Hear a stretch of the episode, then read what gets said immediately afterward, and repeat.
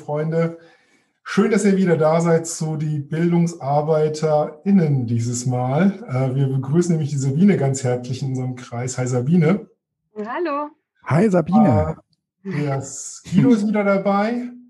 Ich bin da, der Sokyong und diesmal ähm, haben wir eine besondere Ausgabe der unserer Sendung. Äh, es ist jetzt eine Weile her, dass wir das letzte Mal äh, ähm, on air waren, Anfang des Jahres. Und äh, jetzt ist ein spannendes Jahr zu Ende gegangen und wir haben uns vorgenommen, zum einen wieder zusammenzukommen, um über Bildungsfragen der gewerkschaftlichen Bildungsarbeit zu plaudern. Wie gesagt, diesmal mit Verstärkung und auch gleichzeitig so einen Blick nach hinten zu werfen. Was war jetzt eigentlich äh, diesem turbulenten Corona-Jahr so los und vielleicht auch einen kleinen Ausblick zu wagen auf das, was noch ähm, kommen wird. Bevor wir loslegen, Sabine, weil du neu dabei bist und weil es auch generell, glaube ich, nochmal ganz gut ist, den Leuten, die das erste Mal oder die seit kurzem dabei sind, einen Einblick zu verschaffen.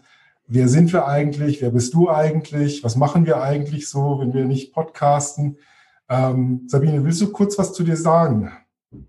Ja, klar, gerne. Also erstmal vielen Dank für die, ähm, glaube ich, relativ spontane Einladung dazu zu kommen. Finde ich toll. Mein erster Podcast, mein allererster, also eine Premiere. Ach, sag nicht. Echt? Ja, es ist der erste Podcast, in dem ich selber teilnehme. Ich durfte schon einige bewerben. Stimmt. und anhören, aber ähm, selber war ich noch nie Teil eines Podcasts. Ja, wer bin ich? Ähm, Sabine Künzel, mein Name. Ich bin ebenfalls äh, im Funktionsbereich gewerkschaftliche Bildungsarbeit, so wie jetzt auch der Sokyong. Ich weiß allerdings gar nicht, ob du bei der letzten Aufnahme ähm, bereits im Funktionsbereich warst. Schüttelst den Kopf. Nein. Genau, wir sind beide Teil des Teams in Frankfurt oder ein Teil eines größeren Teams in Frankfurt, die sich mit der gewerkschaftlichen Bildungsarbeit auseinandersetzen. Ähm, und wir arbeiten auch in einem Projekt ganz konkret zusammen, zu dem wir nachher wahrscheinlich noch ein bisschen was hören oder über das wir uns noch unterhalten mit dem Guido. Ähm, der ist auch Teil des Projektteams, nämlich das Digitale Bildungszentrum. Und ich komme aber eigentlich überhaupt nicht aus der Bildungsarbeit, sondern ähm, habe Publizistik studiert und Kommunikationswissenschaft und habe auch immer im Bereich Kommunikation gearbeitet. Also ich war mal länger in einer Online-Redaktion einer größeren deutschen Tageszeitung. Ich war ähm, in einer Agentur und dann bin ich zur IG Metall gekommen. Und so ist eigentlich auch so ein bisschen bisher meine Herangehensweise an die Bildungsarbeit gewesen, ähm, eher aus der Kommunikationsperspektive heraus. Wie werden wir sichtbarer? Ja, wie können wir unsere Angebote äh, breiter streuen? An welche Zielgruppen oder wie können wir sie zielgerichteter unter die Leute bringen? Und ähm, ja, das ist ein kleiner Teil der Aufgabe. Ich würde sagen, dann passt du perfekt in diesen Podcast rein, Sabine. Äh, und ich glaube auch, für das, was wir so äh, anstoßen und machen, ist es total wertvoll, dass du da bist. Ich freue mich auf jeden Fall. Ähm, nein, es ist Quatsch. Ich freue mich nicht, sondern es war dieses Jahr ein großes Vergnügen, mit dir zusammenzuarbeiten. Das wird auch noch ein weiteres Vergnügen sein mit den weiteren, im weiteren Verlauf der Projekte, ähm, diese Zusammenarbeit vor allem auch zu dritt voranzutreiben. Guido, willst du was zu dir sagen? Soll ich noch was? Äh, na, ich würde gerne noch was zu Sabine sagen. Erzähl. Sabine, ähm, ich habe nochmal nachgedacht, wann haben wir uns, wir sind, wann sind wir uns eigentlich das erste Mal über den Weg gelaufen? Ja, und, ich weiß genau. Äh, es, es war, es war dieser, dieser Zeitraum, äh, wo der erste Lockdown äh, kam und äh, wo die HAW so eine Reihe hatte mh, zu, äh, naja, ähm, die Metall sichtbar machen und wir sind für euch da und so weiter. Und in diesem Zusammenhang hattest du was über Newsletter gemacht. Ja, genau, genau. Und ich glaube, ich habe das irgendwie gehostet oder so. Ähm, ich weiß nicht mehr genau. Ich habe damals ähm, ja relativ viel die, die Leute dabei unterstützt, äh, Zoom-Konferenzen äh, durchzuführen. Da sind wir ja mittlerweile weit darüber hinaus. Aber ähm, in dem, zu dem Zeitpunkt äh, liefen durch äh, diese hauptamtlichen Weiterbildungen jede Menge äh, Leute einfach so durch und ähm, da äh, hatte ich mir damals natürlich nicht ausgemalt, äh, dass wir intensivere Beziehungen zueinander haben werden. Ja, das stimmt. Also ich erinnere mich tatsächlich auch noch, das waren, glaube ich, drei Termine, wo ich immer so genau. einen Input gegeben habe, wie man einen äh, guten Newsletter erstellt. Und äh, du hattest die technische Moderation gemacht. Und ich glaube, im dritten Termin, weil das war kurz vor dem 1. Mai und ich bin zum 1. Mai äh, gewechselt in den Bereich. Ja. Ähm, habe ich dann in der Vorstellungsrunde gesagt, ich äh, bin Sabine und ich bin noch im Ressort Mitglieder, aber ich wechsle zum 1. Mai in den Funktionsbereich gewerkschaftliche Bildungsarbeit und da gingen deine Augen ganz groß auf. das war so, ach was. Ähm, genau, das fand ich total lustig. Und hätte aber auch nicht gedacht, dass wir äh, so schnell enger zusammenarbeiten. Das wusste ich selber zu dem Zeitpunkt nicht. Äh, äh, zumal man ja auch sagen muss, äh, nicht alle Menschen aus diesem Bildungsbereich in Frankfurt, mit denen habe ich so engen Kontakt. Das bezieht sich vor allen Dingen auf euch drei. Also, äh, wobei man ja auch sagen muss, äh, bei, beim Sokjong ist praktisch das Umgekehrte passiert, äh, eben aus meiner Perspektive im Vergleich zu dir. Ähm, du äh, kamst plötzlich äh, und ich wusste nicht, wie mir geschieht. Und äh, der äh, Sokjong ging plötzlich und ich wusste nicht, wie mir geschieht.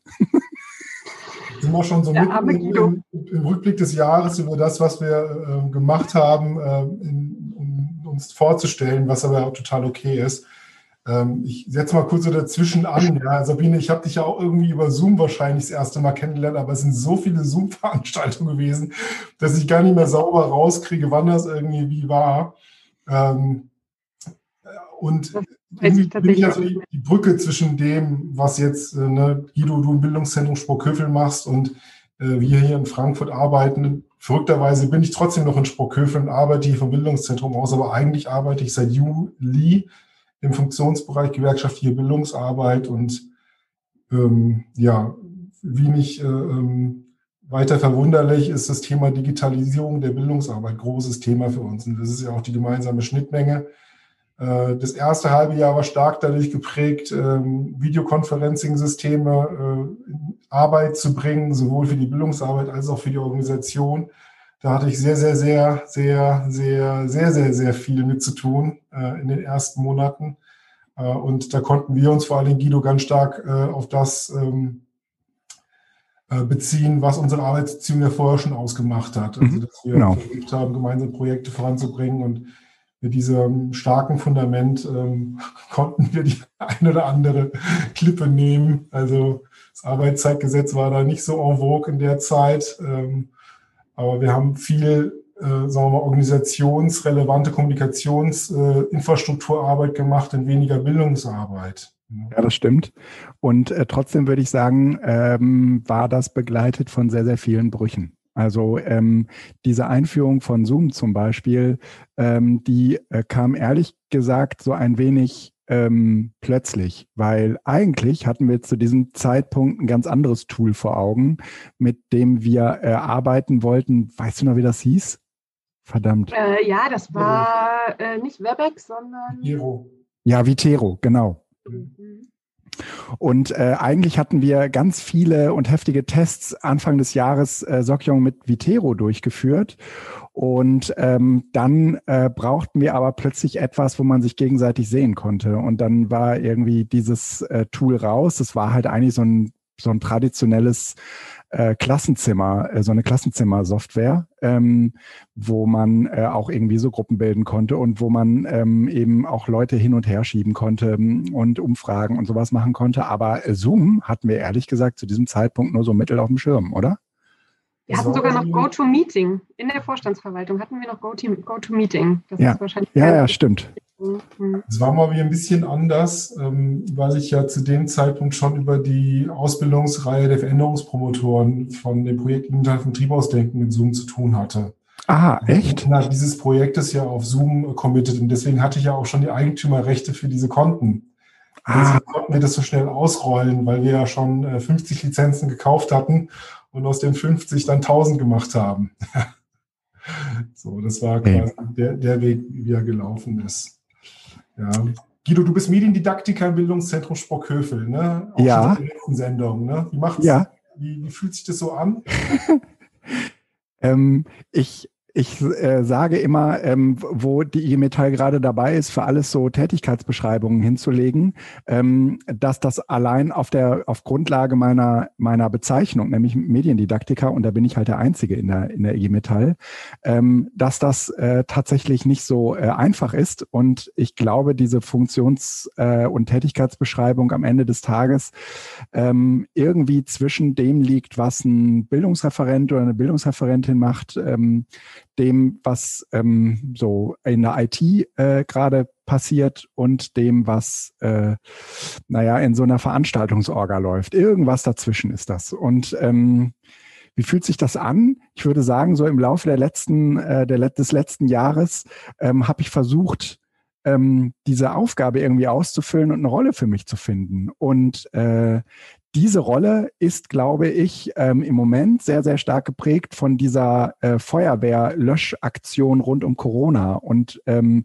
gar nicht so stark äh, geprägt von dem, was ich eigentlich dachte, was ich jetzt mal tun möchte, nämlich ähm, sozusagen im Präsenzseminar das oder sagen wir das Präsenzseminar mit äh, digitalen äh, Werkzeugen anzureichern. Das äh, ist vollkommen aus dem aus dem Ruder geraten oder sagen wir mal aus dem Blick geraten. Und äh, stattdessen äh, mache ich jetzt tatsächlich relativ viel Infrastruktur und relativ viel Projektförmiges, äh, wie eben auch zum Beispiel mit euch, ne, das äh, digitale Bildungszentrum. Ähm, ja, Vielleicht können wir da so ein bisschen überwechseln, also vom gegenseitig sich nochmal äh, vor, kurz vorstellen und aber auch äh, schon zu gucken, was letztes Jahr passiert ist, bis hin zur Beschreibung, dass das alles irgendwie neue Form gefunden hat, dass wir zu dritt an diesem Großprojekt sitzen, das sich ja auch erst in der Corona-Phase so entwickelt hat, dass wir ein mhm. digitales Bildungszentrum bauen wollen.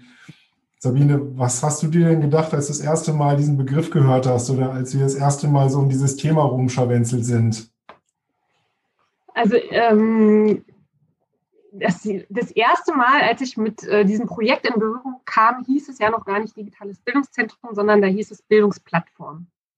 Wir brauchen eine Bildungsplattform. Und ich habe mich da ehrlich gesagt äh, total drüber gefreut, weil ich als jemand, die nicht aus der Bildungsarbeit kommt, äh, ja wusste, okay, da wird sehr viel Inhalte geben oder sehr viel ähm, Stoff geben, den ich mir erstmal irgendwie draufschaufeln muss, um diese ganze Bildungslandschaft der IG Metall zu verstehen. Und dann kommt da aber was, das nennt sich Bildungsplattform. Das war für mich total greifbar. Also für mich war vollkommen klar, na klar brauchen wir sowas wie, wir haben sowas noch gar nicht. Ähm, in, vollkommen unabhängig erstmal davon, wie äh, der, der Ideenstand damals war, was alles in diese Bildungsplattform rein soll. Aber mit dem Begriff konnte ich sofort was anfangen und konnte sofort mir auch vorstellen, daran mitzuarbeiten, weil das auch eher so ein bisschen die Kompetenz ist, die ich unter anderem mitbringen, ne? so, so digitale Anwendungen und, und eben etwas online, eine Webseite oder was auch immer es am Ende sein wird, ähm, die möglichst gut verständlich ist für die Leute, möglichst leicht äh, bedienbar. Also ich habe das eher wieder auch aus dieser Perspektive betrachtet. Ne? Was heißt das denn für unsere Leute da draußen? Was haben wir denn bisher und warum haben wir sowas noch nicht? Und ja, also ich habe mich da total gefreut und gedacht, okay, super, ich komme hier genau zum richtigen Zeitpunkt, weil an sowas möchte ich total gerne mitarbeiten. Und da kann ich mich vielleicht auch besser einbringen als äh, äh in einem Seminarkonzept oder so. Mhm. Hat trotzdem viel damit zu tun, also auch mit der inhaltlichen Arbeit, also nicht nur als Bereitstellung, sondern dass man darüber auch Bildungsaspekte, also didaktische Momente implementiert, aber soweit sind wir leider noch nicht, sondern immer ganz stark in der Phase, dass wir konzipieren und auch Sachen auf den Weg bringen. Ähm, ich, ich, mein, mein Zugang dazu war ja so ein bisschen ähm, die Gegnerbeobachtung. Mhm. Ich hatte irgendwann mal so einen, einen Moment, der, der Erleucht, also Erleuchtung klingt jetzt völlig überzogen, aber mir hat eine Kollegin, eine Teilnehmerin aus einer Modulreihe damals äh, den Zugang zu äh, der, ähm, der Mitgliederansicht äh, von einem kommerziellen Bildungsanbieter gegeben. Das sind ja aus gewerkschaftlicher Perspektive immer die, die wir eigentlich äh, nicht haben wollen oder die, die äh, dafür sorgen, dass äh, nicht gewerkschaftliche Werte auch mit Bildungsarbeit mitvermittelt werden, die aber natürlich ganz anders versuchen, durch Online-Präsenz und Online-Zugänge ähm, Betriebsratsmitglieder, äh, JAF-Mitglieder äh, auf ihre Seminare zu bekommen. Natürlich auch ganz anders, freier mit dem, was technisch möglich ist, umgehen. Und der Zugang zu dem, was sie als Teilnehmerin in so einem, in so einem Seminarzusammenhang bekommen hatte, das hat mir nochmal ganz deutlich die Augen geöffnet. Also zumindest mir klar gemacht, dass es dringend notwendig ist, dass wir uns als äh, Gewerkschaften, als IG Metall da nochmal anders zusammensetzen müssen. Das, was es bislang gab und gibt, ist dadurch gekennzeichnet, dass wir sehr physisch regional denken. Also dass alles mhm. dort läuft, wo es läuft. Und je stärker das zusammenläuft, ist eher dann die Frage des Zusammenhaltens dieses gesamten Flickenteppichs ist. Ja. Das hat seine absoluten Stärken. Also du kannst ganz regional sehr direkt auf einzelne eingehen. Aber sobald die Angebote virtuell stattfinden, wird das, was als Stärke vorher war, eher mühselig. Und das ist das, was wir in Frankfurt so als tägliches Geschäft haben, zu auszubalancieren zwischen sieben Bezirken, 140 plus Geschäftsstellen und ganz vielen einzelnen Akteurinnen und Akteuren, die versuchen, in dem Bereich ihre ähm, Nischen gut zu besetzen und zu füllen. Ja, und selbst wenn wir uns im gewerkschaftlichen Bereich umgucken, nicht nur bei den kommerziellen Anbietern, auch da gibt es ja schon erste Lösungen. Ne? Da waren auch andere Gewerkschaften schon, sag mhm. mal, schneller als wir. Wenn ich da jetzt an die, also IGBCE denke, da habe ich mir jetzt auch nochmal die Plattform angeschaut, soweit ich halt kommen konnte ohne Login. Und auch Verdi Nord, das kennt ihr ja besser als ich. Dann gibt es ja schon Lösungen, auch bei den, sag ich mal, befreundeten Institutionen. Genau. Mhm. Und weil der Guido dabei ist und wir das ja auch schon ein bisschen gesehen haben, wollten wir natürlich was Besseres machen, ne? naja, also ähm, und, und trotzdem bleibt es natürlich eine Herausforderung, wenn man äh, mal davon ausgeht, dass es so etwas, was wir jetzt gerade dabei sind, äh, uns zu überlegen, ähm, so eigentlich noch nicht gibt. Ähm, und damit meine ich jetzt nicht, dass es nicht jede Menge Lernplattformen gibt, sondern dass es ähm, so innerhalb der gewerkschaftlichen äh, Welt ähm, ist, ist jeder, der ähm, Teil dieser Lernplattform ist, irgendwie auch ein Mitglied und äh, ist, sagen wir mal, eingebettet in unterschiedliche Kontexte, in Betrieb, in äh, eine Geschäftsstelle, in so, in hat Aufgaben, ist äh, Vertrauensmann, Frau, ähm, hat sozusagen unterschiedlichste Bezüge. Und ähm, mir, äh, Sokyong, hat äh, sehr geholfen, was du mal gesagt hast, ähm, eine Plattform zu äh, denken, die vom, mit, vom nicht, nicht vom Mitglied aus, sondern vom Teilnehmenden aus äh, gedacht wird. Und äh, das letztendlich jetzt zu, äh, zu bauen, ist deswegen eine besondere Herausforderung, weil man sich ständig klar machen muss, naja, ich gucke jetzt von oben drauf, äh, aber eigentlich muss das am Ende für das Mitglied und für den äh, Kolleginnen und die Kollegin funktionieren. Und ähm, da gibt's eine ganze Reihe von Fragen, die sich in dem Zusammenhang stellen, die man eher aus einer Organisationsperspektive leicht beantworten kann, aber eben nicht aus einer Teilnehmerperspektive. Und das macht die Sache so wahnsinnig schwer. Und wenn man äh, das, was wir jetzt vorhaben, radikal genug zu Ende denkt, dann äh, spielt, dann, dann ergibt sich sozusagen für das, für die Kollegin, für den Kollegen am Ende ein Blick auf die Organisation, die äh, der, der, der im besten Fall sehr stark harmonisiert mit dem Blick, den die Organisation selbst auf sich hat. Ähm, aber im, im, aber um diesen Spagat äh, letztendlich ähm, mit Leben zu füllen, ist ehrlich gesagt noch sehr, sehr viel äh, Gehirnschmalz nötig. Also diese also auf der einen Seite die Organisation und was die so will und auf der anderen Seite ähm, die Perspektive des Mitglieds und in dem Fall die Perspektive des Teilnehmenden ähm, zusammenzubringen. Und das ist extrem schwer und trotzdem macht es, ist es extrem interessant. Und wenn wir die Privaten nehmen, dann haben die ein relativ, die haben halt keine Mitglieder. Für die ist das ein Kunde. Das ist, äh, die haben sozusagen einfach äh, diese Problemstellung nicht. Und ähm, für die ist ein Teilnehmer eben kein Vertrauensmann oder Frau, sondern nur ein Kunde. Und in insofern haben die äh, haben die es eigentlich total leicht. Und deswegen ist das, was wir jetzt gerade machen, etwas, was es eigentlich vorher noch nicht gab. Wir können uns auch ein Moodle nehmen, wir können uns jede beliebige Lernplattform nehmen. Das sind dann nur, ähm, das sind dann nur Nutzerinnen. Aber das, was wir machen, ist eine komplett andere Nummer. Und das macht es so, äh, das macht es so interessant für mich, auch so herausfordernd. Ich würde sagen, to be continued. Ne? Also wir sind mittendrin, aber es geht noch äh, spannend und sportlich weiter mit der Frage. Ähm, mhm. Bin mir mhm. auch relativ sicher, dass ich viele Abende und Nächte zwischen den Jahren dann mit dieser Frage, äh, äh mit dieser Frage, äh, mich mit dieser Frage beschäftigen werde. Ja, zum, zum Beispiel nur, nur mal so ein, ein Problem deutlich zu machen. Normalerweise geht man auf so eine Plattform und meldet sich an und dann ist man da als Teilnehmer geführt. Das ist letztendlich das, was die Privaten und die Lernplattformen und das ist das, das ist das Problem, was Sie lösen müssen. Wir haben schon Mitglieder Und die ähm, kommen sozusagen mit einer Geschichte daher. Die sind schon auf ganz vielen Seminaren gewesen. Die sind sozusagen eingebunden äh, in Strukturen. Und genau diese, diese Eingebundenheit, die müssen wir jetzt äh, in dieser Plattform abbilden. Und das macht es äh, ehrlich gesagt gar nicht mehr trivial, sondern wahnsinnig komplex und schwierig. Ähm, und dann, aber auch dann erst ist das, sagen wir mal, eine Plattform, die den Teilnehmenden denkt und äh, das Mitglied äh, in einer Organisation. Und das ist, ach, mir macht es Freude und mir macht es vor allen Dingen Freude, das mit euch zusammen zu machen, weil wir da, glaube ich, äh, beide, äh, alle drei eine, eine, eine, ähnliche, eine ähnliche Herangehensweise und eine Denke haben. Also von der Haltung her mussten wir uns nie irgendwie groß streiten oder irgendwelche nee. Das stimmt. Grundsatzfragen mussten wir nicht diskutieren. Nee.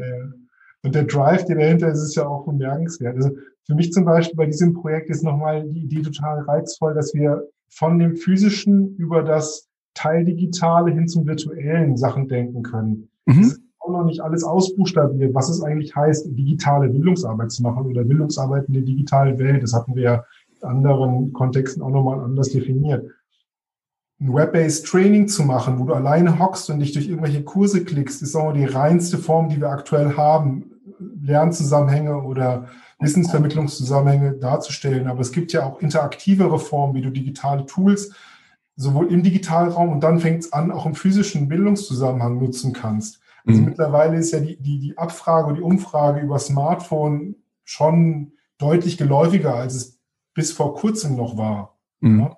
Und dann aber auch die Frage, wie wenn du physisch Bildungsarbeit machst und immer noch an die Flipchart schreibst, wie du das abfilmst und in Veranstaltungszusammenhänge reintransportierst. Also das ergeben sich ja so, das sind so, das sind so fließende Übergänge, die mittlerweile da sind, wo es ja auch einen Raum braucht, äh, wie man das Ganze zusammenbringt und zusammenhält. Und da erfindet sich ja gerade selber ganz stark die Bildungsarbeit neu, ja, an der Stelle mit all den Geburtsschwierigkeiten und Brüchen und kreativen Momenten, die man so sieht. Und in diesem kreativen Prozess jetzt was draufzupacken, das versucht das alles irgendwie, ja, dass, es, dass diesem Geburtsprozess hilft, das finde ich äh, schon, mhm. Schon nicht ohne. Ja, das macht schon äh, Spaß, darüber nachzudenken. Du, mit dem Wissen, dass da schon auch ganz viele Fantasien von außen drauf kommen und dass eigentlich noch keine fertigen Antworten gibt dazu.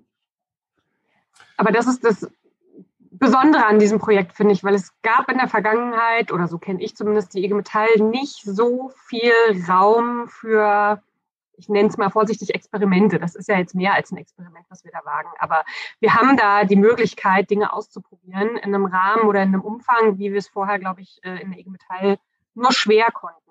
Mhm. Und äh, das ist natürlich toll, so eine, so eine Grundlage zu haben, mit der man, äh, auf der man arbeiten kann, auf der man herumspinnen kann. Und man geht dann auch eigentlich immer her und übersetzt etwas aus der analogen Welt in die digitale. Also du hast irgendwie den, du hast irgendwie das PDF oder das, das, äh, das Bildungsprogramm und äh, übersetzt das jetzt nach digital. Und äh, was, was wir jetzt aber gerade machen, ähm, ist ähm, vom Digitalen aus diese ganzen Bildungsdinge zu denken. Und ähm, dann kannst du eben nicht hergehen und sagen, dann nehmen wir einfach das und übersetzen das. Und weil es eben relativ schwierig ist, da, dafür einen Transmissionsriemen zu finden, der am Ende sagt, das ist jetzt das und B ist jetzt C oder so, sondern ähm, du hast es plötzlich irgendwie innerhalb dieser Digitalkultur mit einem vollkommen ähm, neuen Zugang zu tun und musst das eben von dort aus denken. Und das kannst du halt nicht mit Menschen machen äh, erst einmal, ne, was jetzt sozusagen die Visionen und die Utopie angeht, das kannst du nicht mit Menschen machen, ähm, die sehr, sehr stark äh, in diesem analogen Ding verhaftet sind und sagen, na ja, wir, wir müssen das, äh, wir müssen das doch jetzt nur noch digitalisieren. Äh, sondern dass dieser Digitalisierungsprozess in Wirklichkeit eine Neuerfindung dessen ist, was wir mal Seminarprogramm genannt haben. Ach, Guido. Also manchmal, wenn man, wenn man dir dazuhört, stellt man sich schon vor, man sitzt in einem fliegenden Auto. ja, das ist der Ort. Das ist hier der Ort, wo, wo wir das, wo wir das so, so sagen können. Ähm, so innerhalb der Organisation muss man das natürlich ständig ähm, übersetzen. Ja, ähm, aber, aber hier kann man, kann man, finde ich, auch mal ähm, das genauso formulieren, dass es nämlich eigentlich ähm, darum geht, etwas neu zu denken, was äh, eigentlich nur so tut, als sei es eigentlich schon, äh, als sei es allen klar. Ne? Und es mhm. wird in dem Augenblick sichtbar, wo wir darüber nachdenken, wie findet man eigentlich im, in diesem digitalen Seminarprogramm zum Beispiel die Seminare wieder. Ne? Und ähm, das, äh, dann, dann gehst du eben, gehst du eben trotzdem ganz anders vor. Natürlich hast du gewisse Analogien, aber die kommen eigentlich aus dem digitalen Bereich. Das Spannende ist ja, also jetzt vom Projekt mal so ein bisschen weggedacht, mit wie vielen anderen Akteurinnen, Akteuren, Bereichen, Fragestellungen, äh, Zusammenhängen man dort nochmal in Kontakt tritt, wenn man das Ganze tatsächlich in der Form neu denkt. Also du sprichst jetzt das Bildungsprogramm an und es ist ja ein Prozess, den wir äh, ja in unserem Bereich, Sabine, ja ganz stark äh, auch gestalten und du hast mhm. dieses, diesen Sommer ja auch sehr intensiven Kontakt gehabt, was es heißt, so dicke äh, Programme äh, äh, zu erstellen. Also alleine an das sind jetzt keine kleinen Fragestellungen, aber jetzt sagen wir mal von der Flughöhe an der, an der, an der, an der, an der Frage, wie kriegt man sowas eigentlich besser standardisiert über digitale Arbeitsschritte oder Momente, kann man ja schon ziemlich viel festmachen ja, und, und auch besser machen. Und auch das ist ja was, was quasi als, also ich will es nicht vom digitalen Bildungszentrum aus denken, aber es gibt ganz viel Dynamik gerade genau an solchen Stellen zu gucken, wie man das, was man sonst so gemacht hat, äh, anders und besser gestalten kann. Und das finde ich auch eine spannende Dynamik, die sich in diesem ganzen Zusammenhang gerade bemerkbar macht? Ja, also ähm, ich finde das, weil du angesprochen hast, was da so von außen alles noch reinkommt, ähm, so geht es mir auch, dass ich auch das Gefühl habe, über dieses Projekt lerne ich die Bildungsarbeit oder die Vielseitigkeit der Bildungsarbeit auch nochmal viel besser kennen. Weil was da für uns eigentlich und auch für andere Personen aus der Organisation alles noch rein soll in dieses digitale Bildungszentrum. Ähm, das hätte ich vielleicht manchmal gar nicht zuerst mit der Bildungsarbeit assoziiert. Wenn ich dann drüber nachdenke, ist aber ganz klar, natürlich irgend so ein kollabor kollaboratives Tool, ähm, mhm. ähm, mit dem man zusammenarbeiten kann, gleichzeitig an einem Dokument, etwas, was ich äh, die ganze Zeit immer schon getan habe. Ähm, natürlich ist das auch irgendwo ein Bestandteil der Bildungsarbeit, natürlich. Äh, auch wenn es erstmal nach Arbeitsorganisation aussieht. So, das das finde ich auch nochmal das Tolle. Dieses Projekt ist unglaublich breit. Ja unglaublich breit und bildet die Bildungsarbeit, glaube ich, in einer Facettenschärfe oder Detailtiefe ab, wenn wir das denn in dieser Form umgesetzt bekommen, wie wir uns das da vorgenommen haben, ähm, die vielleicht auch anderen die Bildungsarbeit nochmal auf eine ganz andere Art und Weise zugänglich macht. Ja, das stimmt. Lasst uns mal springen. Also wir können, das haben wir ja schon mehrfach gemacht, immer im Kreis über dieses Projekt ganz viel reden. Mhm. Ehrlich gesagt reicht es mir auch langsam, darüber zu reden, oh. sondern ich würde kommen. Du willst es machen, genau. Ja, ja, ich meine, ich, bin da auch der Falsche, der irgendwelche Vorwürfe macht. Ich bekenne mich schuldig, auch gerne darüber und lange darüber zu reden. Aber ich hätte jetzt den Vorschlag, dass wir nochmal auf uns gucken, dass jeder, jede von uns nochmal schaut auf die Highlights und Lowlights oder Höhepunkte und Tiefpunkte des letzten Jahres. Ja, wir hatten ja schon so ein paar Sachen benannt. Und ich habe ja schon einen Zettel gemacht. Ich weiß schon, was ich zumindest bei der einen Hälfte sagen werde. Ich weiß nicht, wie es euch da geht. Mhm. Drei Höhepunkte, Guido. Kriegst du das hin für dieses letzte Jahr? Mhm. Der erste Höhepunkt, also äh, ist jetzt die Frage, woran man sich überhaupt noch so erinnern kann. Ne? Aber äh, einer äh, meiner Höhepunkte diesen, diesen Jahres äh, war in jedem Fall, auch wenn das ein bisschen absurd klingt, ähm, die Zeit kurz nach dem ersten Lockdown. Ähm, also 19. März folgende. Ähm, das war, glaube ich, das Datum. Ähm, das war so eine Zeit, äh, Sokjong bis äh, Ostern ungefähr, ähm, die intensiver hätte auch mit uns beiden nicht sein können. Also ähm, wir waren, glaube ich, die einzig verbliebenen Menschen im äh, Bildungszentrum noch, äh, haben in der Zeit äh, relativ viele Mahlzeiten äh, in dem großen äh, Kommunikationsraum hinten ähm, eingenommen, beziehungsweise in der Distanz natürlich eingenommen und ähm, hatten äh, uns hatten uns beide sozusagen immer gebraucht, äh, um uns nochmal irgendwie äh, zu pushen und irgendwie voranzutreiben und äh, irgendwie dann äh, dieses, dieses ganze Chaos zu überstehen. Und äh, das war auf jeden Fall einer meiner, meiner äh, beruflichen Highlights äh, in diesem Jahr. Ähm, das zweite war die, ähm, war die äh, Online-Tagung, die wir gemacht haben, äh, das Forum Bildung Digital.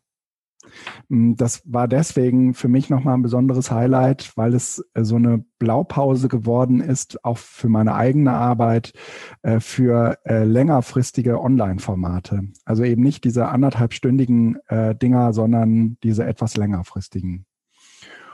Und ähm, ich würde sagen, so dieses letzte wirklich große Highlight, was ich nennen will, ist, dass es ähm, so ein bisschen auch eine Fügung war, dass wir ähm, einen eigenen Podcast äh, von ähm, vom Bildungsbereich aus auf den Weg gebracht haben, dass äh, ich das äh, auch in großen Teilen sozusagen mit vorantreiben durfte, dass das äh, in gewisser Weise auch zu einer Zeit kam. Ich kann mich noch erinnern, irgendwie Jonas rief an und fragte, ähm, Guido, ähm, kriegen, kannst du äh, zum 1. Mai einen Podcast mit Irene durchführen. Und äh, dann äh, hatte ich irgendwie hatte ähm, Jonas auch noch ganz schnell und kurzfristig ähm, mich, Irene und ihn zusammengeschaltet in so einer Telco und wir hatten kurz über das Format geredet. Das ist alles innerhalb von wenigen Stunden entstanden.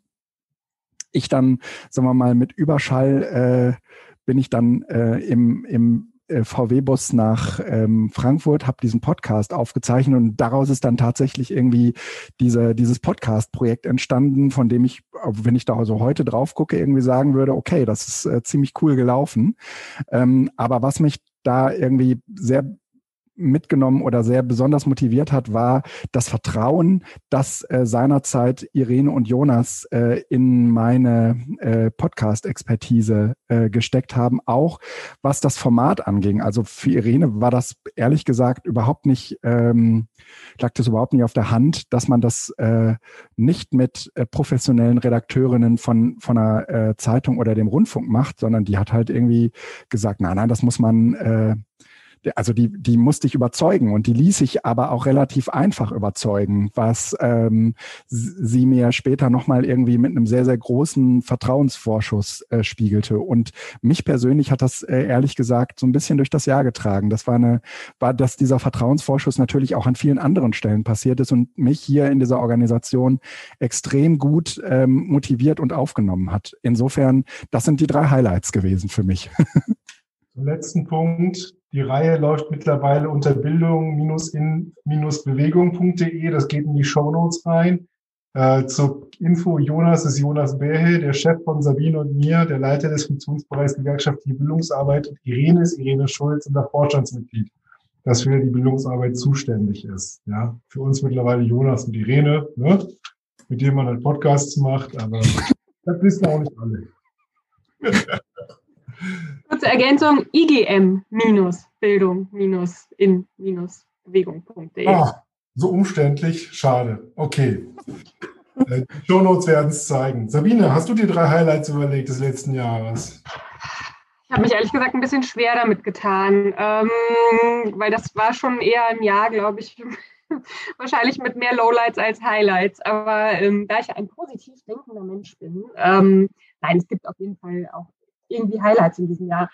Ähm, das eine ist für mich, also ich jetzt bleibe jetzt auch auf der beruflichen Ebene, das eine ist für mich auf jeden Fall, was Corona zumindest ähm, mit der IG Metall gemacht hat, nicht im Sinne, also was den Digitalisierungsschub angeht, den die diese Organisation, äh, der dieser Organisation beschert wurde durch Corona. Also Corona hat natürlich auch weniger positive Auswirkungen gehabt auf die IG Metall, aber was das angeht, wie schnell das plötzlich äh, funktioniert hat, dass alle vom Homeoffice aus arbeiten, auch Leute, die das vorher vielleicht äh, nicht durften oder für die das nicht vorhergesehen war.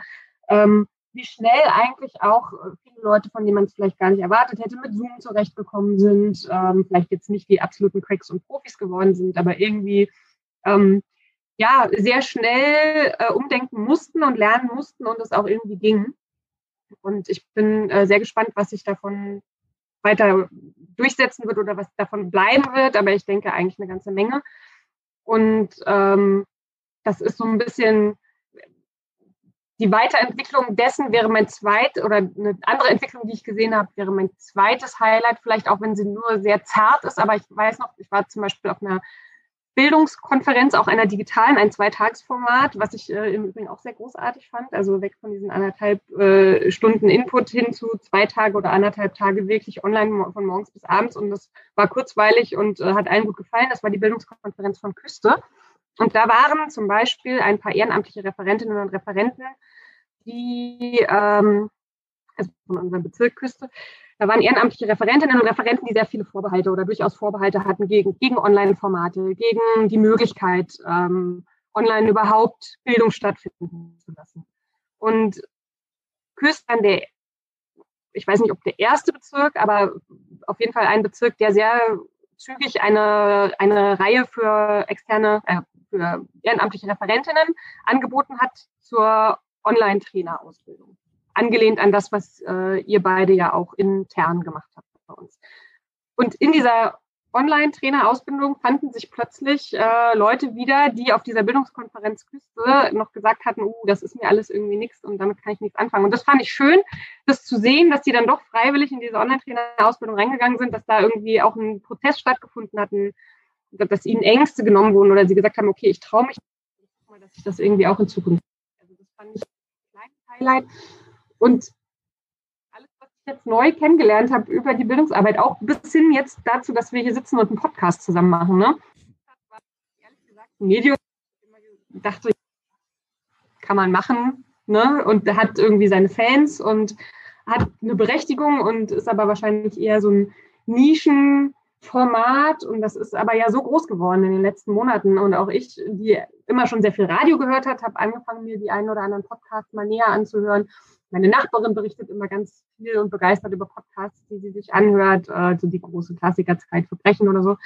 Und plötzlich sitzen wir hier zu dritt und machen einen Podcast und ich habe einfach sehr viel dazugelernt in den letzten Monaten nochmal an, was es alles für Möglichkeiten gibt oder dass man auch nicht immer alles neu erfinden muss, sondern dass man auch mal gucken kann, was äh, gibt es eigentlich schon, ist aber irgendwie kann man jetzt nochmal in einem neuen, in ein neues Licht tauchen und das ist wahrscheinlich so mein drittes Highlight, berufliches Highlight. Super. Die Dinge, die ich dazulernen durfte. Sabine, es tut mir schrecklich leid, es sagen zu müssen, aber du darfst dich nicht so viel bewegen vor dem Bildschirm, vor, dem, vor der Kamera, wenn der Ton gut eingefangen werden muss. Nee, das hat man mir schon mal gesagt. du bist nicht der Erste. Ja, ja. Hör auf, rumzuzappeln. Ich bin ein zappeliger Mensch. Alles gut, kann man ja alles beobachten und äh, ist äh, nett, aber für die Aufnahme nicht so, nicht so, nicht so ähm, sauber. Für unsere Zuhörer muss man jetzt sagen, wir nehmen das über Zoom auf. Das heißt, wir sehen uns auch. Genau. Wir nehmen einen Podcast mit Bild auf. Dass man uns auch auf YouTube sieht und ich vertraue voll in die Nachbearbeitungsqualität von Guido. Ich auch. Oh Mann. Und in dem Fall wird's, äh, wird es nicht besonders gut äh, sein können, weil ich halt nur eine Spur kriege und nicht drei. Sonst könnte ich äh, tatsächlich irgendwie wahrscheinlich deutlich mehr damit anfangen. Ja, aber ähm, wir werden das so nehmen, wie es ist. So, Den nächsten Podcast müssen wir aufnehmen mit dem Equipment, was Guido angeschafft hat. Genau. Denn wir sind ja mittlerweile auch technisch ausgestattet. In der Tat. Das stimmt. Mein erstes Highlight sind Post-its. Nein, Quatsch. Aber ich liebe Post-its mittlerweile. Es ist echt. Äh, was ist mein erstes Highlight? Der Wechsel nach Frankfurt. Das ist mein erstes Highlight. Also so viel passiert beruflich, aber ich war elf Jahre und sieben Monate im Bildungszentrum Sprockhövel und es hat sich echt für mich angefühlt, als ob das mal nötig gewesen wäre, äh, so einen Tapetenwechsel zu machen. Äh, damit verbunden auch so der Abschluss von einem Kapitel und einer tollen Einrichtung, wo ich immer noch sehr viel bin, äh, einem tollen Haus, hin aber zu einer Abteilung, wo ich jetzt auch merke, wie wohl ich mich mit den Menschen dort fühle. Sabine, das gilt für dich, aber auch äh, was alle anderen Kolleginnen und Kollegen angeht, ähm, da ähm, merke ich richtig, dass mir das Herz aufgeht und ich mich dort äh, auch äh, sehr wohl fühle. Wie es mit der Forschungsverwaltung insgesamt ist, gucke ich nochmal. Das ist auch spannend und werde auf jeden Fall nochmal anders Leute kennen. Ähm, aber das hat sich auf jeden Fall richtig und gut angefühlt und tut es immer noch. Ja, das ist auf jeden Fall so das, das Momentum quasi, wenn man so will. Und das ist ja auch so ziemlich genau in der Jahresmitte passiert, dass sich da für mich was auch äh, ganz spürbar verändert hat. Äh, mein zweites Highlight ist die ähm, Erkenntnis, dass agiles Lernen gerade en vogue ist. Wir hatten ja unseren Podcast in der letzten zur agilen Didaktik und da hatten wir auch äh, hin und her äh, diskutiert und ich hatte ja auch diverse Anmerkungen, Kommentare zu anderen Sendungen gemacht, die in dem Zusammenhang ja damals entstanden sind, auch bei dem anderen Podcast Guido. Ähm, und ich, was ich also jetzt auch mit dieser ganzen, mit diesem ganzen Rückblick als Bildungsreferent immer so ein bisschen schwierig fand, ist, mit dem, was wir gemacht haben, gab es ja immer, gibt es immer so Mantren, die man als Bildungsarbeiter, Arbeiterin immer vor sich herträgt, wie zum Beispiel, dass man ja auch immer ganz viel lernen würde als Bildungsreferent, Referentin. Ja, wir lernen ja mit und wir lernen am meisten. Und ich habe das oft als manchmal als Floskel äh, wahrgenommen, weil wenn erstmal die Mechanismen klar sind und dein, dein Rhythmus, deine Routine und deine Seminare soweit fest hast und du auch vor allem eine hohe Taktung die machst, dann ist der eigene Lernmoment begrenzt. Mhm. Weißt du eigentlich, was du machst? Ja, das stimmt. Du hebst die kleinen Momente ganz weit nach oben, aber in Wirklichkeit sind es eigentlich Mechanismen, die dann, die dann, die dann auch so wunderbar laufen und wo andere Bereiche dann vielleicht sagen wir die Aha-Erlebnisse bringen. Weniger die, die in der Wissensvermittlung drin stecken, sondern in der Begegnung an und für sich. Und wow, ist das anders geworden.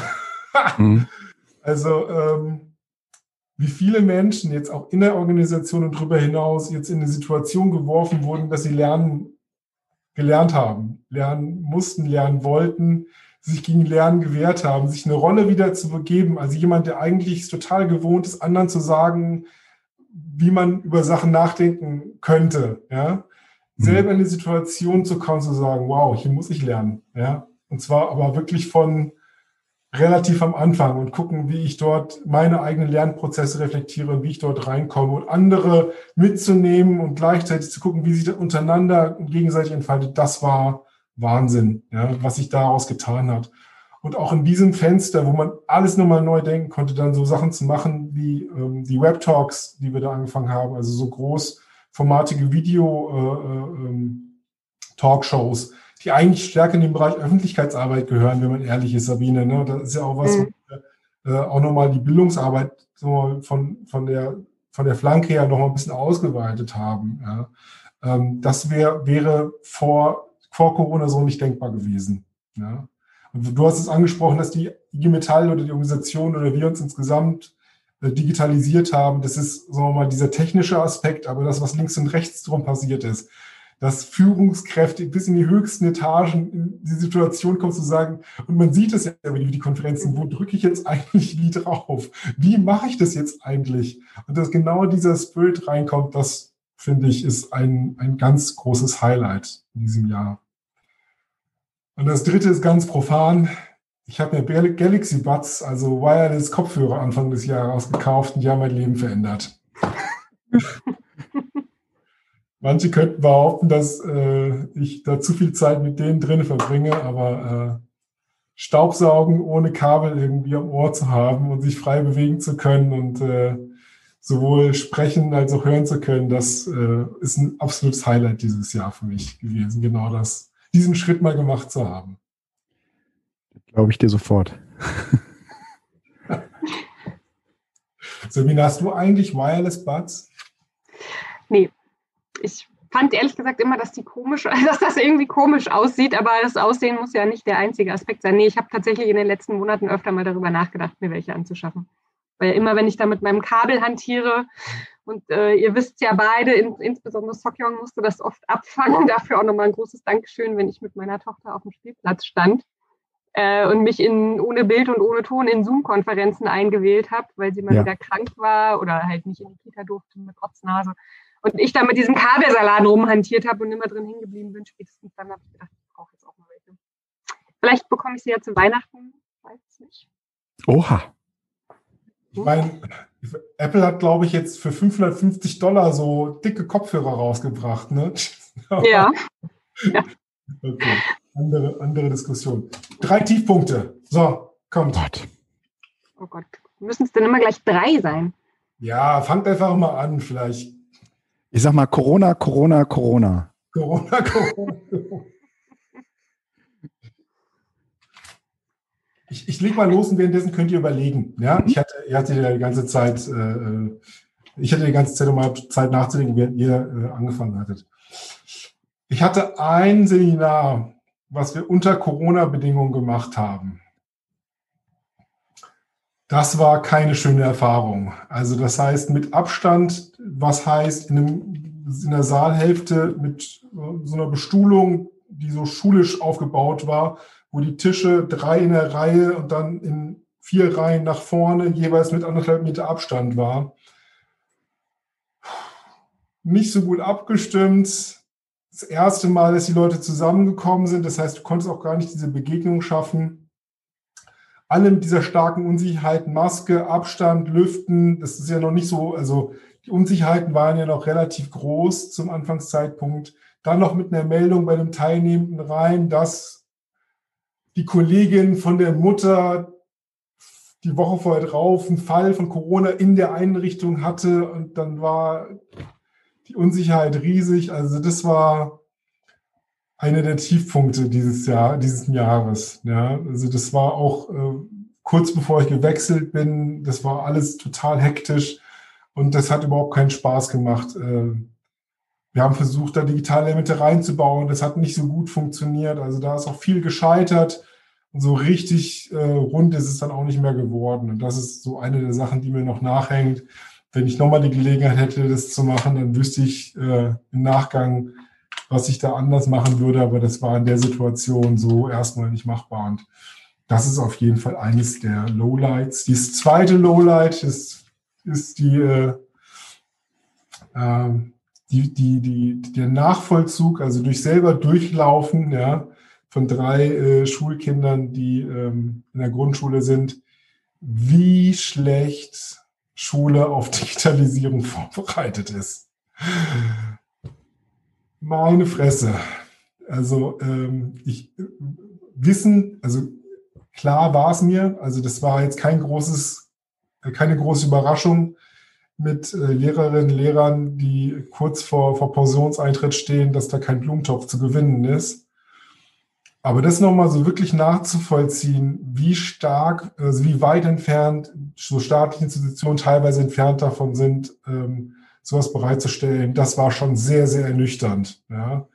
Hm, Obwohl wir wissen, dass man von außen da auch nicht viel machen kann. Also ich habe ja. Hilfe angeboten, andere haben Hilfe angeboten, aber es war auch immer klar, dass es so systemische Zwänge gibt von hm. Datenschutz über das, was über die Verordnungsebene kommt, hin zu dem, wie die Kompetenz äh, der einzelnen Lehrkräfte sind. Da willst du ja auch niemand bloßstellen, da kannst du ja auch nicht mit einzelnen Initiativen alles umreißen, aber das war echt äh, ernüchternd. Und Punkt drei, ich hatte es gesagt, ich habe mir Galaxy Buds gekauft und ich habe einen verloren. Ich renne die ganze Zeit immer nur mit einem rum.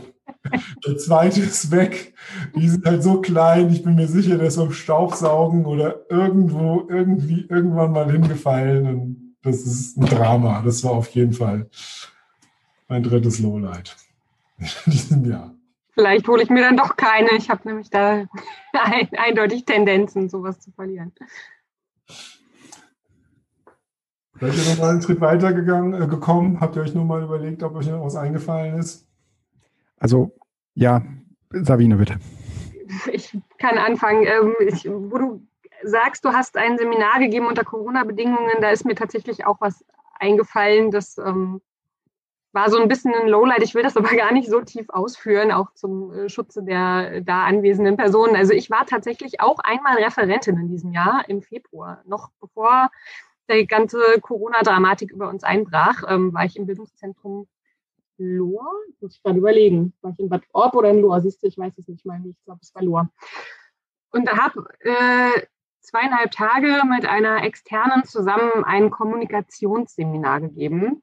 Ich sage jetzt nicht, wer die Zielgruppe war, das ist, äh, sonst kann man es zu nah eingrenzen, aber egal. Und das war einfach, es war nicht gut. Von vorne bis hinten war es nicht gut. Wir äh, hatten einen Plan bekommen, was für Themen wir setzen sollen. Die haben wir äh, versucht so umzusetzen. Das kam erstmal nicht so gut an, dann haben wir alles umgeschaufelt. Also wir haben da einfach sehr viel Arbeit investiert und abends immer noch sehr lange daran gesessen, das nochmal für den nächsten Tag umzuarbeiten äh, und hatten dann eigentlich das Gefühl, dass, dass es passt. Am Ende kam es, glaube ich, kamen die Vorstellungen der Teilnehmenden und unsere Vorstellungen nicht gut zusammen. Ist überhaupt nicht dramatisch, war für mich naja, eigentlich ein Highlight und ein Lowlight zugleich. Also ähm, Lowlight, weil es einfach ja blöd ist, ein Seminar selber zu geben, ähm, was nicht so gut ankommt bei den Leuten.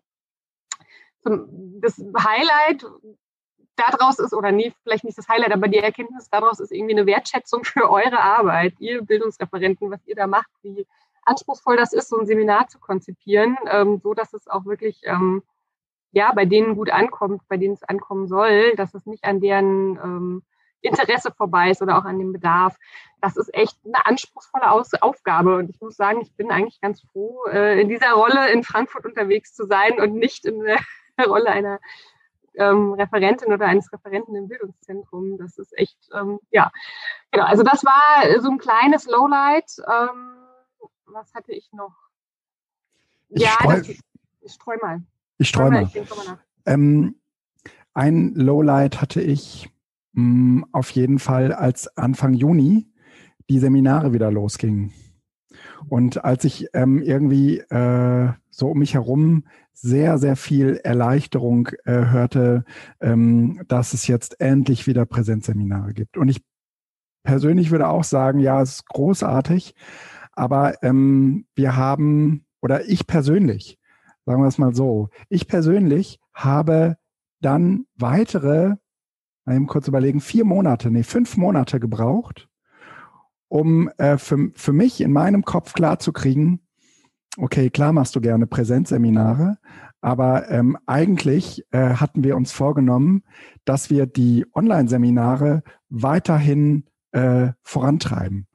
Und ähm, ich hatte zu dem Zeitpunkt gerade mal unsere Webseite ähm, ausgewertet und da wurde irgendwie klar, okay, wir hatten relativ viele Zugriffe auf unser Online-Seminarprogramm und ähm, die waren immer noch hoch, als wir keine Online-Seminare mehr hatten.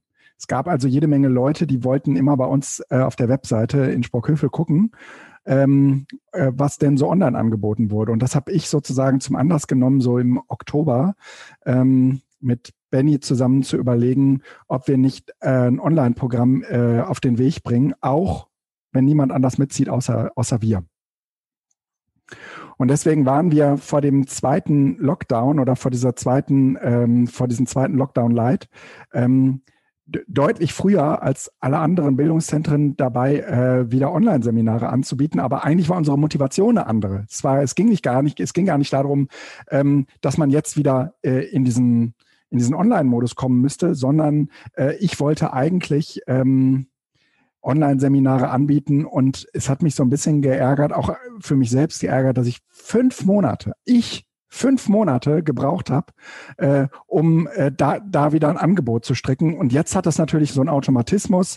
Ähm, wir gehen jeden Monat erneut her und ich glaube, äh, selbst wenn ähm, meinetwegen im März oder im, im, im April der ähm, Präsenzbetrieb wieder losging, wir, wir würden das weiterhin anbieten und ähm, das hat, das hat mich echt geärgert. Das fand ich, äh, das äh, hat mich selbst, also ich habe mich selbst viel zu stark, sagen wir mal, davon mitnehmen lassen, dass äh, jetzt die Präsenzzeit wieder losgeht. Findest du es nicht bemerkenswert, dass diese fünf Monate jetzt so ein, so ein langer, also wie so ein langer Zeitraum erscheinen? Ich meine, ja. diese Beschleunigung, die wir, die wir jetzt in diesem Jahr erfahren haben, also ich glaube, in unseren Arbeitszyklen wäre bis vor kurzem fünf Monate nichts gewesen. Ja? Also keinen Arbeitsprozess in fünf Monaten einsetzen können, zu sagen, da habe ich nur fünf Monate Zeit. Ja? fünf Monate höre oder dich in der Serie denke, fünf Monate, was ist da passiert? Warum konnte das nicht umgesetzt werden? Also da hat sich auch von der Beschleunigung oder von der Wahrnehmung von dem, wie viel man braucht, um etwas zu organisieren, finde ich unheimlich viel getan. Na, ich habe halt vier Monate daran überhaupt nicht gedacht, habe halt anderen Kram gemacht und dann haben wir das innerhalb von einem Monat gewuppt, ja. Ähm, so insgesamt äh, kann man dem natürlich irgendwie eine hohe äh, Leistungsbereitschaft abzollen, aber in Wirklichkeit muss man mal sagen, jetzt bezogen auf dieses Thema, ja, ähm, haben wir einfach wieder gepennt, ja. Und ähm, das hat mich schon ein bisschen, da ärgere ich mich über mich selbst, ja. Da möchte ich überhaupt niemand anderem zu nahe treten. Aber zumindest ich, ja, als Mediendidakt hätte, mir hätte das nicht passieren dürfen. Ich würde aber sagen, du musst da nicht ganz so hart mit dir ins Gericht gehen. Also es gibt ja Sachen, die weitergelaufen sind und das waren die Webtalks und die Podcasts. Also es ist ja nicht so, dass gar nichts passiert ist. Ja. Ich meine, uns hat es natürlich, äh, uns ist es genauso auf die Füße gefallen. Wir haben dann äh, zugesehen in Nachtschichten, dass wir von heute auf morgen ein digitales Bildungsprogramm wieder mal auf die Beine stellen. Oder es gab ja eins, das lief auch weiter, aber das wurde von uns ja genauso stiefmütterlich behandelt, das Thema, wie äh, von allen anderen auch. Das hätten wir ja auch viel besser noch vorantreiben können. Genau, ja. also wir haben da auch in Nachtschichten rumgewerkelt, aber es ist nicht, es lag ja nicht komplett brach, die digitale Bildung. Das, das stimmt, aber vor allen Dingen, wenn man sich äh, irgendwie schon vorher vornimmt, dass man, äh, sagen wir mal, äh, diese Digitalformate nicht sterben lässt, sondern dass die sozusagen, und ich weiß nicht, auch weiß auch nicht, da habe ich mich treiben lassen, haben uns alle treiben lassen. Das war auf jeden Fall ein großes äh, Lowlight für mich. Ich meine, wir, wir rekapitulieren ja das Jahr nochmal so in diesem Zyklus von Digitalangebot erstmal massiv rauf und totale Unsicherheit. Was machen wir mhm. eigentlich? Wie lange machen wir es eigentlich? Wer macht eigentlich was, wie, wo? Ja, mit dem Programm bis hin zur Präsenzöffnung und dann ist es wieder total runtergegangen und mhm. sagst, Sabine, äh, jetzt äh, im November äh, sind wir wieder total raufgefahren. Und tatsächlich, wir waren vielleicht vom Gefühl her unvorbereitet, aber ich glaube, dass wir ganz schön viel gelernt haben. ja, klar. Phase, ja. Also ja, auch methodisch sind wir unfassbar viel besser geworden, ja, wenn man in die Seminare reinguckt. Also ja, das. Und ich finde, es hat auch noch eine Auswirkung, diese zweite Welle, die es, glaube ich, ohne die zweite Welle nicht gegeben hätte. Das Thema Bildung digital ist jetzt nirgendwo mehr wegzudenken. Es ist, glaube ich, bei der letzten Person angekommen, dass das ein Thema ist, was uns weiter begleiten wird, dass es eine Notwendigkeit gibt, auch wahrscheinlich nach Corona. Das war nach der ersten Welle noch nicht überall der Fall. Ne? Ja. Da war das noch ein Ausnahmephänomen und jetzt geht es wieder zurück in die Normalität. Und mit der Erkenntnis, dass die Normalität nicht so schnell zurückkommt und wie schnell sie über den Haufen geworfen werden kann, ist das Thema Online-Seminare gesetzt. Ja, das stimmt. Und man kann jetzt auch langfristig dran arbeiten und nicht immer nur kurzfristig. Mhm. Weil jetzt eingesehen wird, dass wir das auch über nächstes Jahr März hinaus brauchen. Habt ihr noch ein Lowlight? Ansonsten würde ich nur vorschlagen, wir arbeiten uns weiter an meinen komischen Vorschlägen ab. Sehr gut. Wenn ihr keins habt, dann würde ich doch euch doch mal bitten, äh, äh in euch zu gehen und ein Bild zu zeigen, das für euch 2020 zusammenfasst. Wenn ihr denn ein richtiges gefunden habt oder ihr beschreibt es, weil hauptsächlich werden Leute ja hören. ich habe eins gefunden. Zusammengreifen kann, ja? Guido, erzähl. Mein äh, Bild für 2020 ist ähm, das Dashboard vom RKI. Ich weiß nicht, wie häufig ich da in den letzten Monaten drauf geguckt habe. Ich habe das sozusagen als, nicht als Startseite, aber zumindest als offenen Tab immer in meinem Smartphone offen und äh, gucke mh, hm, natürlich auch angeregt natürlich durch äh, Nachrichten und so regelmäßig da drauf und äh, das ist deswegen für mich ein so bezeichnendes Bild, ähm, weil ähm, wir uns darüber versucht haben, diese Pandemie zu erklären. Ähm, das ist ja eigentlich ein Phänomen, wenn man jetzt mal so auf sich selbst guckt, wo man sagen würde, okay, hier und da gibt es vielleicht in meinem unmittelbaren Bekanntenkreis auch Fälle. Aber so im Grunde genommen ähm, eher etwas, mh, hm, was in seiner Bedrohlichkeit und in seiner Dimension eigentlich sich nur über diese Zahlen erklären lässt. Für mich zumindest. Und ähm, dieses Dashboard ist halt total zahlenaffin. Das gilt übrigens auch für die Nachrichten. Also ähm, so wie uns äh, diese Pandemie mh, hm, erklärt wird, da sind es aus meiner Sicht weniger so die Einzelschicksale, sondern vielmehr ähm, die Zahlen, äh, ähm, die, die dort ähm, eine ganz erhebliche Rolle gespielt haben. Auch diese, also wenn der und der Wert überschritten wird, dann müssen wir das und das tun. Ähm, und das ist natürlich äh, alles, das sind immer nur alles so Durchschnittswerte und so weiter. Und ähm, in diesem Zusammenhang, äh, meine Tochter hat in diesem Jahr ähm, in Mathe mh, hm, sich mit Exponentialfunktionen befasst. Und ähm, ihr könnt euch natürlich vorstellen, das re rekurriert jetzt nochmal so ein bisschen auf das, was Sokjong eben schon sagte, könnt ihr natürlich vorstellen, dass die Schule mit keinem einzigen Wort irgendwelche R-Werte ähm, und äh, Wachstumswerte ähm, äh, von den äh, Kids äh, hat äh, auf der Basis von Corona berechnen lassen, sondern äh, die haben äh, irgendwelche Zahlen ähm, von ähm, ja, südafrikanischen Dschungels, ähm, wo, wo irgendwelche Bäume weniger geworden sind oder auch mehr geworden sind zwischen 1980 äh, und 2000. Das sind sozusagen die klassischen äh, Aufgaben äh, aus dem Mathebuch gewesen. Aber hey, 2020 hätte es jede Menge Zahlenmaterial gegeben, was wir ähm, hätten auf diese Art und Weise verständlich machen können. Und äh, mir ist diese, diese Exponentialfunktion ähm, irgendwie nie so richtig bewusst gewesen. Und äh, dieses Dashboard ist für mich der Inbegriff dessen, was äh, an diesen Zahlen so wahnsinnig gefährlich wird, nämlich, dass in dem Augenblick, wo alles äh, irgendwie super ungefährlich ist, dass man da noch handeln kann. Aber dass wir jetzt auch im, in diesem Moment gerade in so einer Phase sind, wo in Sachsen es so viele Fälle gibt, dass man sich eigentlich von jeder vernünftigen, ähm, sagen wir mal, äh, Regulierung verabschieden muss. Und das ist mir äh, sozusagen, das hat für mich dieses gesamte Jahr irgendwie so gerade gerückt. Alles, ist auf der Basis dieser Zahlen entschieden worden. Ob die, also auch meine, meine eigene persönliche, ähm, sagen wir mal, mein, mein eigenes persönliches Schicksal, ja. Ähm, das Haus ist geschlossen worden in Sprockhövel auf der Basis genau solcher Zahlen oder auch wieder geöffnet worden. Und ähm, das alles ist, äh, für, hat für mich 2020 extrem ausgemacht. Cool.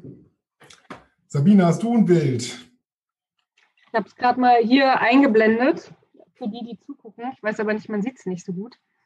Also es ist ah ja. Mhm. Ja, ja, ja, jetzt, jetzt ja. Mhm. Ein Typ, der Sachen jongliert. Ja, und zwar auf dem Finger ein Ball, um den Arm noch einen Kreis, auf der Nase noch irgend so ein Tablett und dann schmeißt er noch Kugeln durch die Luft.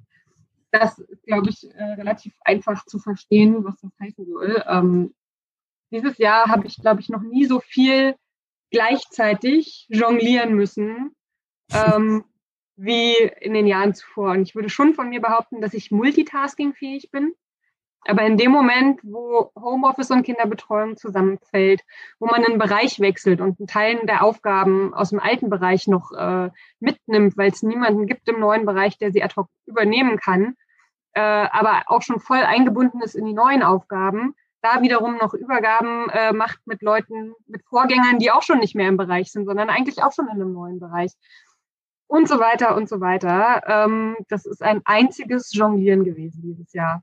Und so fühle ich mich jetzt ehrlich gesagt auch am Ende des Jahres. Äh, jetzt ist ein bisschen die Luft raus und jetzt fallen die Bälle alle langsam runter. und die, alles, was der äh, hinter mir da noch äh, sonst durch die Luft wirbelt. Und äh, das hoffe ich echt, dass das so nicht nochmal kommt. Das äh, war schon Wahnsinn mit all den positiven Dingen, die es auch hat, über die wir schon gesprochen haben, mit den ganzen Sachen, die wir dazugelernt haben. Aber ja, so viel gleichzeitig musste ich, glaube ich, noch nie managen. Das war echt ein verrücktes Jahr, ne? Also beim Nachdenken darüber sind auch ganz viele Sachen noch eingefallen, die ich noch überhaupt nicht erwähnt habe. Und auch bei den Bildern habe ich mir, habe ich mich auch gerade mal umentschieden. Also ich zeige das erste Bild, was ich zeigen wollte. Ich zeige dann zwei. Haha. Äh, das ist mein erstes Bild. Eine Nintendo Switch, okay. Zum einen sinnbildlich für, die haben wir unserem Großen gekauft. Ähm, da haben wir uns schon schwer getan mit, dass der mal eine Konsole kriegt, weil so gewisse, gewisse Fragen in dem Alter auch so kommen, auch Themen zu haben und mit seinen Kumpels, äh, Kumpelinen dort Bezug aufzunehmen über so Videospiele zum einen. Ähm, und dass das jetzt in der Zeit, wo die viel zu Hause waren, einfach auch mal was war, wo die Kinder dann dran waren. Also das sind ja ganz andere digitalen Ablenkungsgeräte und das Interaktive, was da auch mit drin ist. Also wo es ja nicht nur rein auf dem Bildschirm passiert, sondern dass über die Controller ja auch ganz anders mit involviert mhm. ist. Das fand ich also eigentlich ein ganz spannendes, ein starkes Bild für 2020. Ähm, Aber dann ist mir was eingefallen. Das hat mich schon ganz schön mitgenommen. Wisst ihr, was das ist?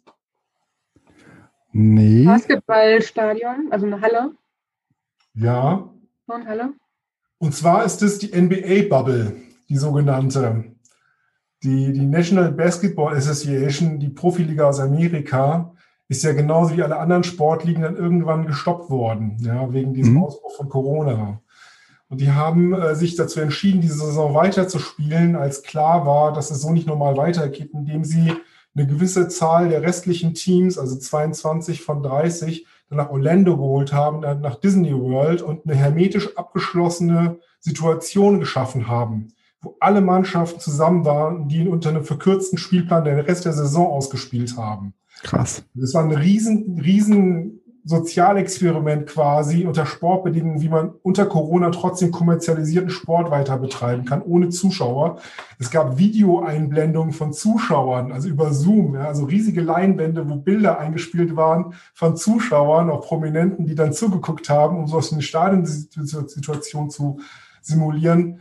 Das war die Phase, wo es diesen zweiten großen äh, Black Lives Matter Fall gab. Ich glaube, Jacob Blake hieß der Mann, der, der von, von, äh, von der amerikanischen Polizei äh, äh, so angeschossen wurde, dass er querschnittsgelähmt war. Und es gab auch zu der Zeit ganz viel politischen Aktivismus rund um die Frage nicht nur Corona, sondern was Bürgerrechtsfragen angeht. Und auch in der Bubble wurde dann einen Tag gestreikt und ganz viel Einfluss ausgeübt auf die Besitzer dieser Teams um sich bei der Frage zu positionieren. für mich ist diese Bubble so sinnbildlich für so eine Ausnahmesituation und was da alles an verrückten Organisationsänderungen vollzogen wurde, wie sich so ein Riesenapparat einmal gedreht hat, um was möglich zu machen und dann diese gesellschaftlichen Einflüsse trotzdem drinne waren. Das war faszinierend zu beobachten, was da passiert ist. Und es war auch cooler Basketball, der da gespielt wurde, dazu noch. Cooles, äh, cooles Bild, ja. Ach ja, Leute, lass uns mal so ein bisschen gucken als Ausblick und das vielleicht so ein bisschen zusammenfassen. Wo geht denn die Reise hin mit uns als Bildungsarbeiterinnen, als Bildungsarbeiter, mit den Bildungsteams, die noch so kommen, ohne dass wir aufs Bildungs-, digitale Bildungszentrum gucken? Mhm. Habt ihr sowas für euch, wo ihr sagt, wenn jetzt 2020 schon so ein Ausnahmejahr war mit allen Anstrengungen und dem, was es gehalten, was, auf was freut ihr euch vielleicht im nächsten Jahr? Was ist das, wo ihr denkt, wo die Reise für uns, für euch hingehen wird? Das nächste Jahr ist bei mir das erste Jahr, wo ich, sagen wir mal, auch ähm, durch 21, also durch 20 äh, heftigst in die ähm, Seminarplanung einbezogen bin. Das heißt, ähm, ich äh, habe jetzt 21 auch äh, das erste Mal ganz, ganz viele äh, Seminare, die jetzt schon äh, für, mich im Laufe des Jahres anstehen könnten. Mal schauen, wie sich das alles so entwickelt.